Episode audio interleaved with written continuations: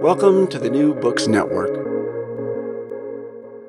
Hello, everybody, and welcome to the New Books Network. I'm Claire Clark, one of the hosts on the network, and today we're talking to Amy Sullivan, an independent scholar and history professor at Macalester College in St. Paul, Minnesota, and the author of the terrific new book, Opioid Reckoning: Love, Loss, and Redemption in the Rehab State, which was just published in 2021 by the University of Minnesota Press.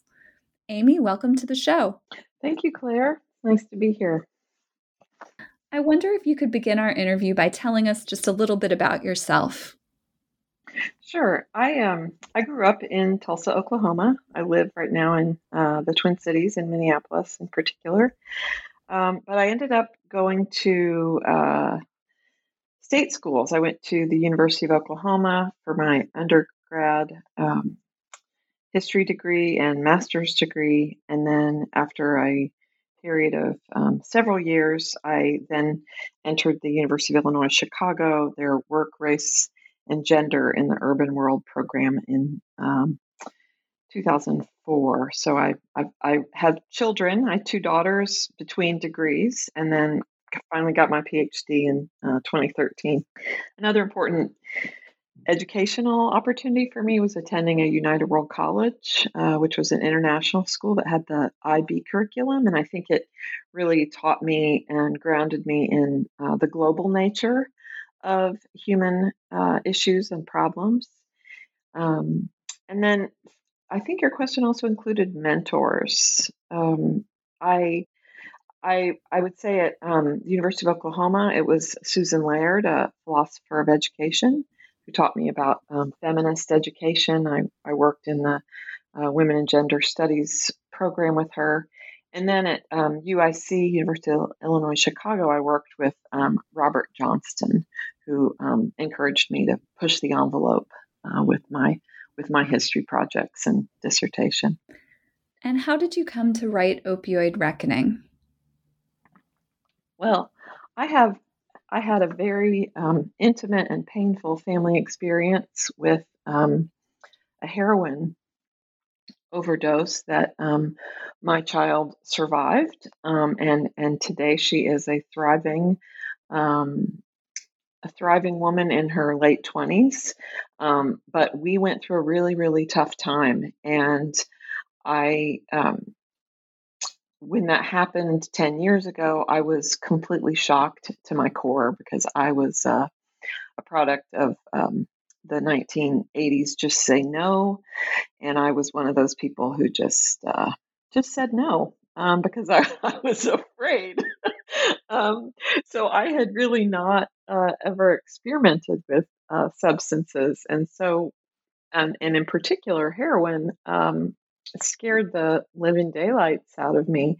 And I, when I was finally able to kind of take a breath from those experiences with her, I started thinking about how could I help? How is it that people didn't know? And, then I find out, oh, there is an actual epidemic happening, and it started with prescription pills. And I also study and teach history of medicine. So it all kind of just started coming together. I also teach history of childhood and women's history. So as a mother, understanding childhood, understanding the history of mothering and medicine, it just all kind of fell right into my wheelhouse as a personal experience. Before we dive into the book, I wondered if you could tell us a little bit about the Minnesota Opioid Project, because this book is one part of a kind of larger project that you've been leading for how many years now? Five or six, yeah. Yeah, I came up with the project initially because that was all I was going to do. I am an oral historian. I used oral histories to write my dissertation. And when I started, there's a very much a storytelling frame in 12-step based support groups. And I was very much drawn to that tradition. And I started thinking about how longer, long-form oral history interviews could actually, it would be really important in this moment that we were in to document some of the stories of people, because as I started asking questions of physicians and asking questions of treatment providers, I realized there was going to have to be something significant that would have to change in order for us to not to get a handle on the opioid epidemic in particular. The original model of the abstinence-only model, which I can talk about in a few minutes about the Minnesota model, it seemed like a moment where that was not going to work to help people who were addicted to opioids. And when I realized this as a historian, I'm like, oh my gosh, there's change happening.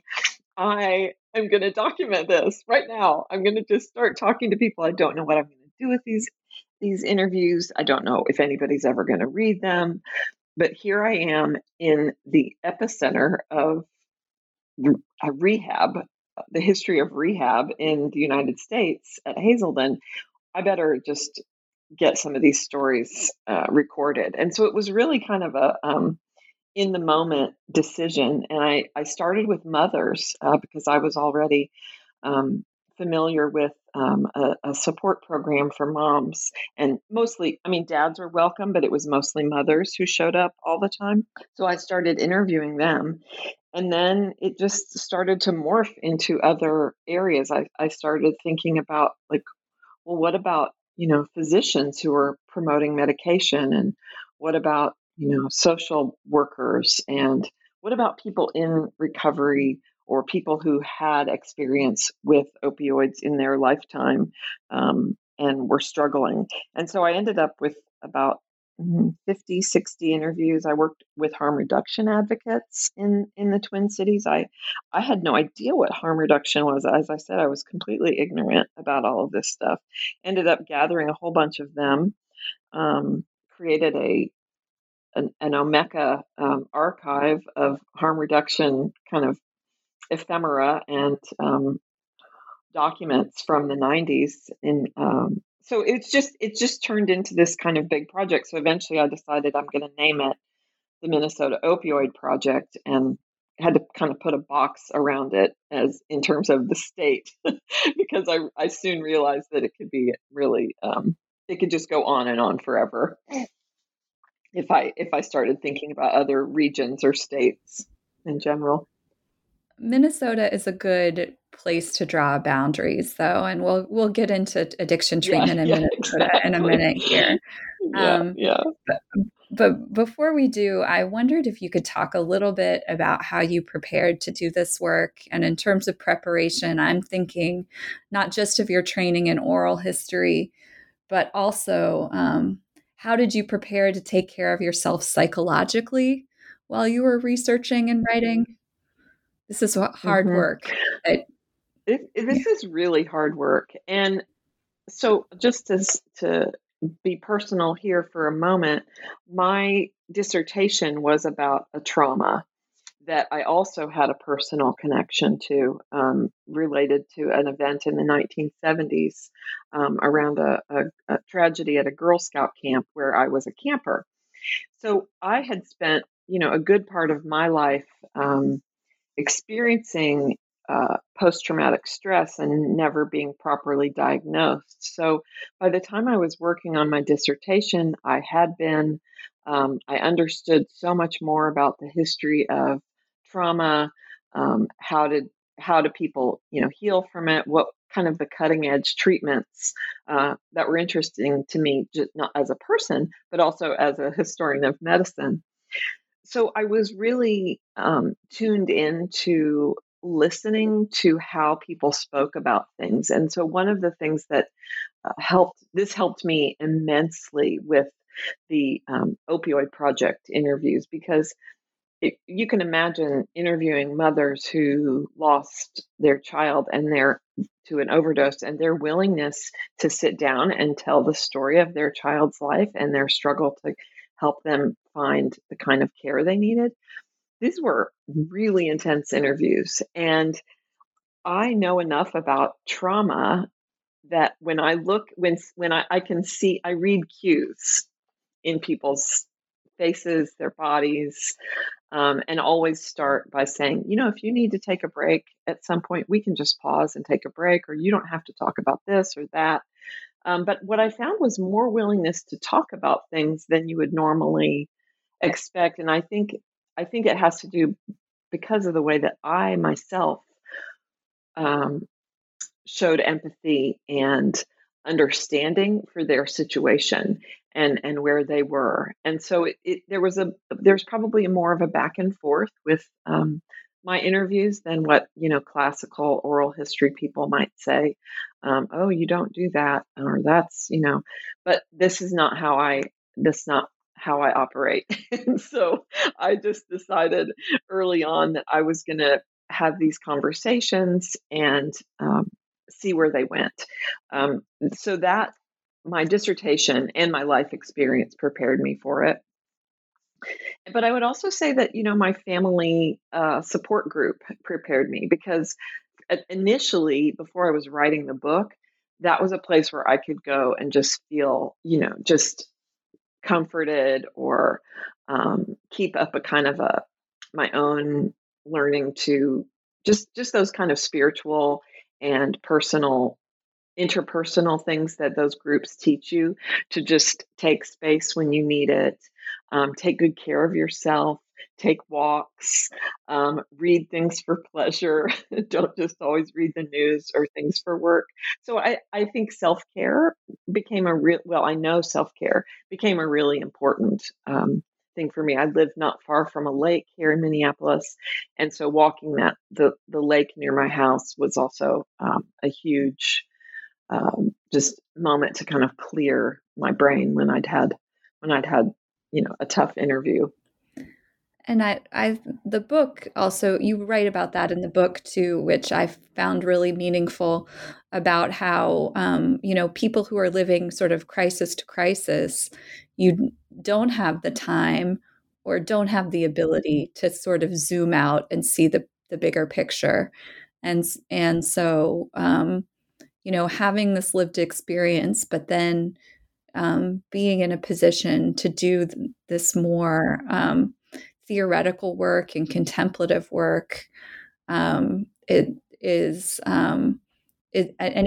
something that is unique that you bring to the project.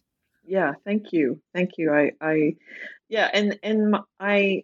of the things in thinking about how, you know, the writing of the book, turning it from interviews, is it seemed really clear with the intensity of the content that it was important for me to be there as a narrator, which is really different from history, you know, the history writing. And maybe we can talk about that later or now, but it was my editor and I realized that, okay, if you continue to write this way through these chapters, you're helping us, because as readers, we need to trust that things are, we need to trust you that you're going to help us get through this content. And I think that was something that happened along the way and in the process of writing, that is also kind of a way of self-care for the actual reader. The book absolutely does that. And I would encourage our listeners to check it out. Before we jump into the book, I want to turn our attention back to Minnesota and what the Oral History Project revealed about the state of addiction treatment in Minnesota. So, you know, zooming out, what did you find doing all of these oral histories with so many different stakeholders?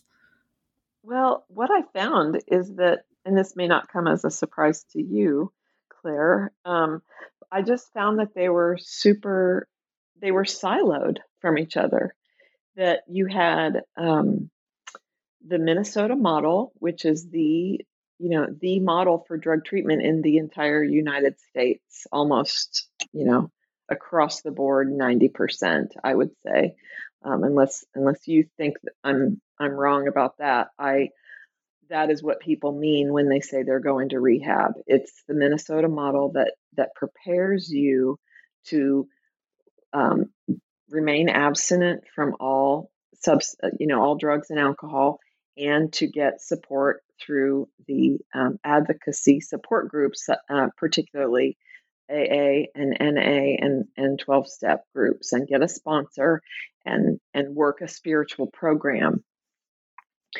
So there's that model. And then there's this, really rich community of addiction medicine physicians and people who are researching at the University of Minnesota about the brain and addiction. This is going on. They're seen completely separately from rehab. They very rarely interact with each other. and then you have the harm reduction. You have the grassroots kind of people, advocates who came out of the HIV/AIDS era, who where bloodborne diseases with people who inject drugs needed to have clean needles, and the whole kind of network, the street-based person-to-person network that emerged in the 90s and into the 2000s. That's reappearing today. So I got to see that here in Minnesota, these three silos, while they may be aware of each other, they're not.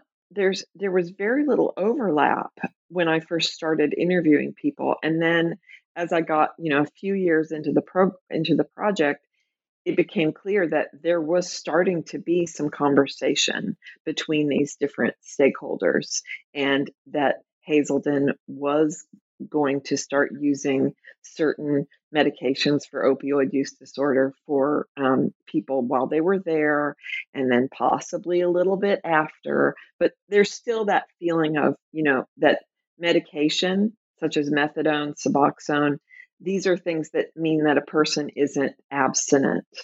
And so what I found a lot of very troubling ideas that were actually keeping families and their loved ones from asking questions and demanding services that would actually help them heal. So it would just be someone would be cut off or shut out, or this person should just be on methadone and they have no other reason for a spiritual life, or there's no other reason to help that person because they've been to treatment so many times. It's just that there needs to be more overlap. And I think that's what I'm hoping, is to kind of create some bridges between, by using people's stories, so that you could see, oh, well, this doctor, Marv Seppala, he was the first teenager who went to Hazelden in the 70s because he had a drug problem. Then he leaves, decides eventually he wants to be a doctor, becomes a psychiatrist, and wants to go back to Hazelden to be a psychiatrist. And when he goes back, they're like, we don't need a psychiatrist. And he's like, what? So he ends up, he's like, but I wanted to come back here and work and help people with addiction. And eventually they did hire him, and he became their chief medical officer, just retiring this past year. But I tell that story because he is the perfect example of how a person found the help that they needed, but then saw a bigger problem and went back and wanted to help, continue helping, and expand this treatment model with science, with medication, and just the struggle that he had in trying to do that. So there's hope, but I was shocked when I found how kind of siloed and even stigmatizing these models are with each other. Well, Opioid Reckoning includes chapters dedicated to oral histories from mothers of children with opioid use disorder, to addiction medicine physicians, harm reduction advocates, treatment providers like Marv, who are working to change the addiction treatment system from within.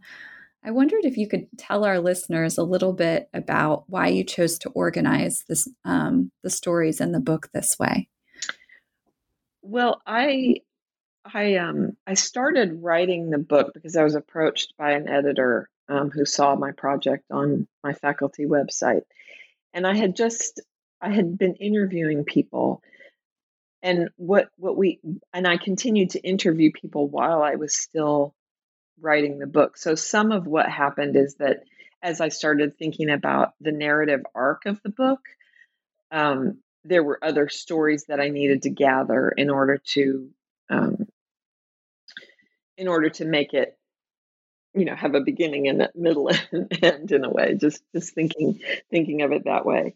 But initially there were, so some of the chapters, as you know, are more like, shorter sections that involve individual people's stories. And then others are longer narrative deep dives into the lives of people. And one is in particular is a family. And I think what I finally decided was that in order to keep the book under the, page limit that it needed to be, was that there were certain stories and narrators who really exemplified things that I had found that that resonated in other stories as well. There were some common themes, common experiences, and then one person's story would just kind of stand out as being like this one. And so rather than integrating all the people as if I was doing, qualitative research, like, oh, this many people said this, I realized that some of the chapters just got too crowded with people. And the mothering chapter took me forever because it started off for something else and then was adapted for the book. And I realized after I'd started writing the book that I needed fewer people. I didn't need as many people in the book. So it's really thinking about like the crowd of narrators. So that's just in a simple way how that turned out. But when I think in particular about the Prognosis Cloudy, the chapter about Spencer Johnson and his family, how his story just exemplified so many aspects of the current opioid epidemic, its failures, the stigma, the siloed experiences, and then unfortunately also the criminal justice system or injustice system in his story in particular, when a drug dealer in the Minneapolis area was convicted of 5 counts of third degree murder because she's the one who sold the fentanyl laced heroin to them. And this is also highly unusual. There's very few states that are doing this. So I felt that Spencer's story and his family's just reticence to have him included in this trial, that idea that justice will be served, whether, the family of the deceased wants it to be or not, was really fascinating and disturbing to me on some levels when we think about like, law and order and the war on drugs. So that's kind of a long answer about that you were asking for, but yeah, that you can see that grappling with all these different stories, it became hard because there were so many powerful stories that it became really hard to kind of pick and choose and decide. But ultimately that's what I had to do. Spencer's story is a very powerful story, and it's sort of, the book does such a wonderful job of bringing readers, into the problem of the opioid epidemic, or rather using this perspective from families as a way to bring the lived experience sort of home, and also to look sort of outward and see how many people and how many areas of society the opioid epidemic sort of touches. Anyway, I think Spencer's story is a really moving one. I know that you plan to have a companion website for the Minnesota Opioid Project. I wondered if you could talk a little bit about that. And the interviews will be up there, they'll be publicly available. What would you want to direct people's attention toward? Well, so there's kind of two parts to what's going to happen with the interviews. The more formal academic part is that the University of Minnesota social welfare archive or social history. Anyway, I've got the wrong name for it right now. But the University of Minnesota Libraries and Archives have asked to have these interviews, and they will keep them, paper copies of them. They will digitize them, and they'll digitize anything that I give them from the project, or they'll have it available in the archive. The other part of my project, I wanted to have a digital life of its own, so that people could connect with these stories, hear people's voices, and also read more annotated versions of some of the interviews, see photographs. So my plan, which got waylaid because I was writing the book, is to create an archive, an online archive for the general public that would be separate from what the University of Minnesota would do. So I'm trying to cover, two bases: this digital world we live in, where people want more, access to resources. I'm hoping to also, direct people to resources and things that might help them, even academic papers, scientific papers, where you could just find things that would be useful if you happen to be embroiled in the struggle of a chaotic addiction with yourself or with another person. So there's that kind of helpful, interesting public site, and then the archive is where I feel my allegiance to oral history and to having it in a proper place, because this was originally what I thought. I was like, well, I'm just going to make this collection and deliver them to this. So surely someone will want this, whether it's, the Minnesota Historical Society or the university. Someone will want this information. So that's my plan, to touch all bases there. If you could direct listeners to just one oral history interview from the project, once they're they're digging in the archive or they're poking around on your website at some future date, what would you want? What do you think everyone should listen to? Oh, that was such a hard question. I really think that it would be Anne Perry, Spencer Johnson's mom. Because I think I will end up having 2 or 3 interviews with her. And just there's something about her, how she took Spencer's addiction on and helped him as best she could for as long as she could. I think 11 years is how long he lived with that and died from an overdose. And then that experience, as I mentioned, there's really something powerful about reading the entirety of an interview. And I would say that Anne, although Marv Seppala is definitely in second place. And then I had another woman, Julie Hooker. So I'm not answering. I'm being a really good student and putting more in there than the professor has asked. Top three. That's great. Yeah, I was like, can we change that question, please, to the top 3?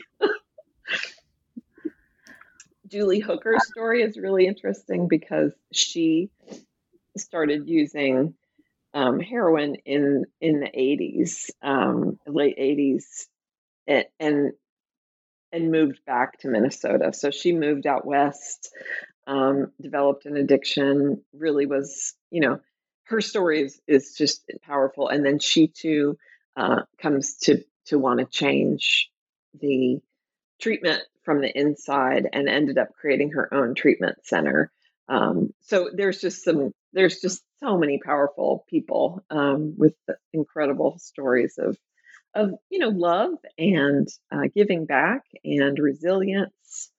I think, yeah. So anyway, now I've really exploded your question. Well, you write in the introduction, I believe, early on in the book, you write about a kind of pattern or a cycle that emerged from the oral histories you gathered. You call it a painful, almost never-ending pattern, and that is, and I'm quoting here: stigma thrives on shame, shame thrives on fear and regret find refuge in silence, silence keeps stigma intact. This cycle is not only an internal emotional one shared by individuals and families, it is also embedded in institutions, laws, and protocols meant to help in scare quotes, people with substance use disorders. What can be done about this cycle? I love that you pointed this out, because this was one of those middle of the night moments of like, wait a second, what is happening in these interviews? What is happening? So I think what we need to do, and there are some kind of social science-y people doing this, but I think we need to do it in a humanities-based way, and that is to dissect, to use a science word, we need to dissect stigma, or we need to kind of excise it. We need to find it where it's hiding in everything and get it out of there. It's like it is like a cancer in a way. It ends up, we started off, dealing with, alcoholism in a very moralistic way, even though it was devastating families and communities in the, after the gin craze and in the mid 1800s. And there's the deep moral dimension has imbued everything. And that moral dimension is also a judgmental one that stigmatizes people who use, and there's a very much a hierarchy of drugs and which drugs are okay. Like it's okay to drink to a certain point, but injecting drugs is another whole story. And then ideas about those people because of where we end up seeing them, because of the stigma and because of the lack of care they're getting, we've kind of created those people, right, who like, quote, live under a bridge or criminals or, they're criminalized for something they're suffering with. And there's just so, I don't know, I'm getting a little bit off here, but when you start to see when you start to see stigma, it's like seeing gender. You can't unsee it, right? When you start seeing, racism in institutions, you can't unsee it. But this has been, there are certain groups that we still will continue to stigmatize, and we feel that we're justified in judging them and dismissing them. And I think the drug users are still among those kinds of people, because so many people are incarcerated for an addiction. And people, oh, that can't be true. No, it is absolutely true. So when I start thinking about institutions and laws, there's stigma inside those very laws, right? Think about drug courts and all the people, the different kinds of judges in drug courts. Like you might see one, like there was a recent feature in the New York Times about a judge in New Mexico who's doing incredible things around trying to end the opioid epidemic.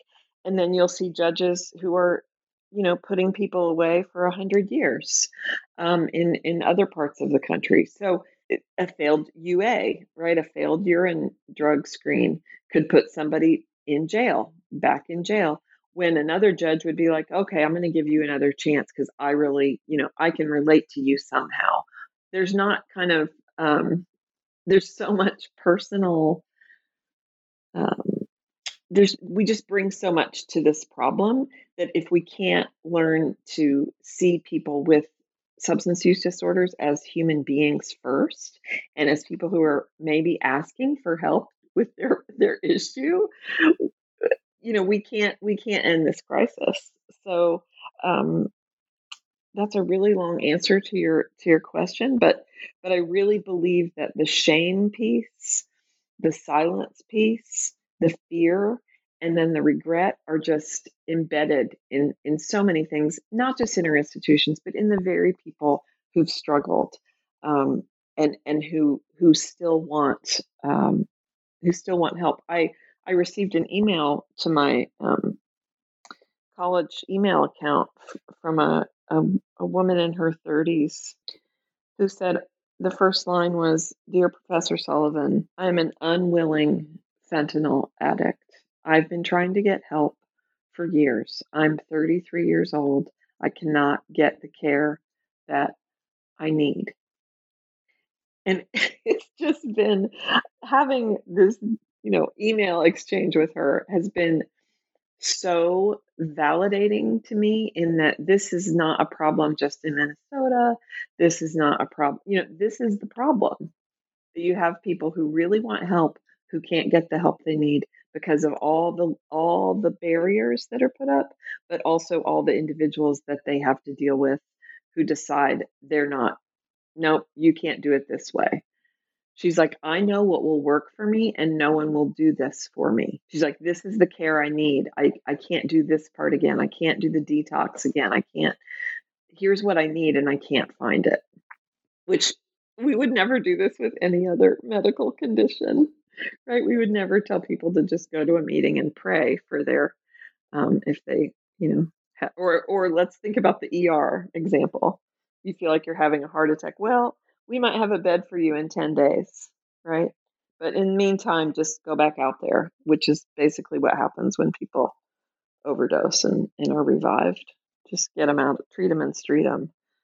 So it's just, I guess the other thing, and I know I'm rambling here, but we're in a crisis. 100,000 people died last year. When are we going to actually make really quick, decisive moves? And this is, I think, the thing that ended up frustrating me the most, was just how slowly change is happening. And I think stigma plays a big role in that. I have a follow-up question, which is whether you would you describe your oral history project as an activist project? It sure sounded like it from what I just said, didn't it? Yeah. Yes, I would say I am definitely an activist around this issue, a scholar activist, let's put it that way. Yeah, I do, but first I think it's an education project. It's an empathy project. And then if you have empathy, you can then choose to make different choices for your loved ones and for your people in your community. So yeah, I would first call it an empathy project, because that's what I'm starting to hear from people who've read the book is, wow, I had no idea. I just had no idea. And I think that that's part of what I want is I want to kind of open up all these doors to all these stories so that people can actually get a sense of what is it like, for families, for people who use, for people who are working on, you know, street outreach, for physicians. What is it like, and how can we change this? So yes, it is activist, but that's underneath the education and the empathy, the empathy right. part. Secondarily. Yes, secondarily, okay. Yeah. What's the current state of the project? What are your hopes for it? The current state is that I need to get my interviews ready for the archive, and I need to create my website, make my website what I imagine it to be. But I don't know. I'm not sure that I'm going to keep interviewing people. One thing I thought about doing was creating kind of a an opportunity for people to interview other, to have students interview people, to have people, people who have learned some things, like maybe in my oral history class, students could interview other people, collect names of people who are interested in being interviewed, or find some kind of way for stories to continue to be shared. What I've seen in my research on these kinds of websites is that this can be difficult to maintain over time. And so I really have to think about that in terms of what is this? Is this book going to, and this archive, just a snapshot in time? And I'm probably leaning in that direction because of the constant attention that a website that's constantly uploading new people's stories requires on the tech end, and the the college IT folks, or even on myself. So that's and my hope is for the project itself, and for the book, I think, is that it gets in the hands of people who can use it to share, for people to feel more open about sharing their stories, I think, is another aspect of it. But then also as an educational tool, I'd really like to see it be used in public health schools, in medical schools, in treatment centers. I'd like therapists to read it. I'd like people who work in methadone clinics. I just think there's a lot of opportunities to use it in a way that could actually benefit people who encounters the systems that people currently encounter when they're struggling with a use disorder. Well, it's a wonderful book, and I'm sure it'll be a useful book, and it's an exciting project that the book is a part of. Thank you so much. Thank you. We've taken up a lot of your time, and this sort of this brings us to our kind of traditional final question, which is, what are you working on next? It's a toss-up. No, I'm just kidding. It's a toss-up between embroidery projects and art projects, or getting my dissertation turned into a book. I think I will work on getting my dissertation turned into a book and just keep those other little self-care creative projects on the side. But no, in all seriousness, I would like to turn my dissertation into a book because it has...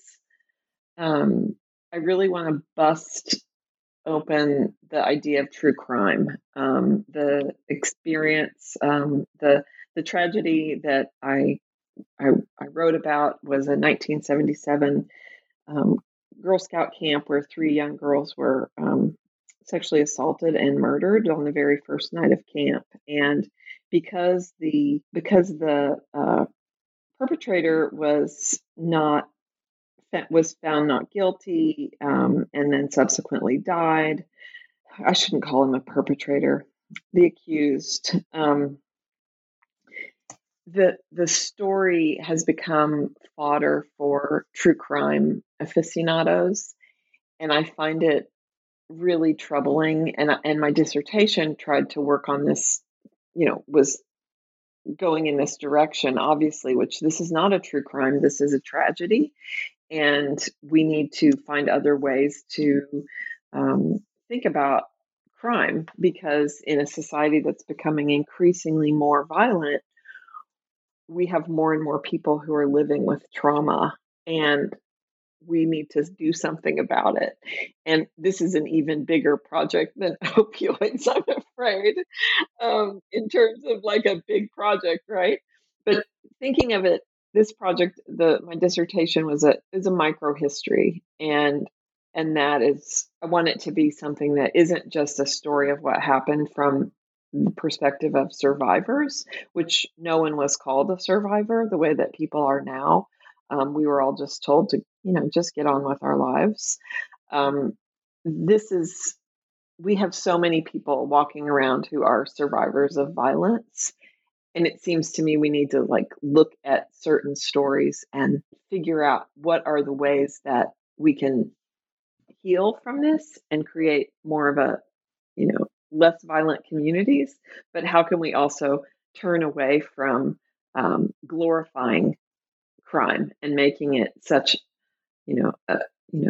tantalizing, titillating kind of entertainment, especially when it involves women and children. And that seems to be the bulk of true crime in so many cases. So yeah, that's a dark project. But a very worthy project. Wow. And bigger than the opioid epidemic. Yeah. So it kind of scares me now. I wanted to talk about art projects and embroidery. Well, I wish you all the best of luck with it, and with the Minnesota Opioid Project too. Thank you so much for sharing it with our audience today, Amy. Yes, thank you very much. It was a pleasure to talk to you about it.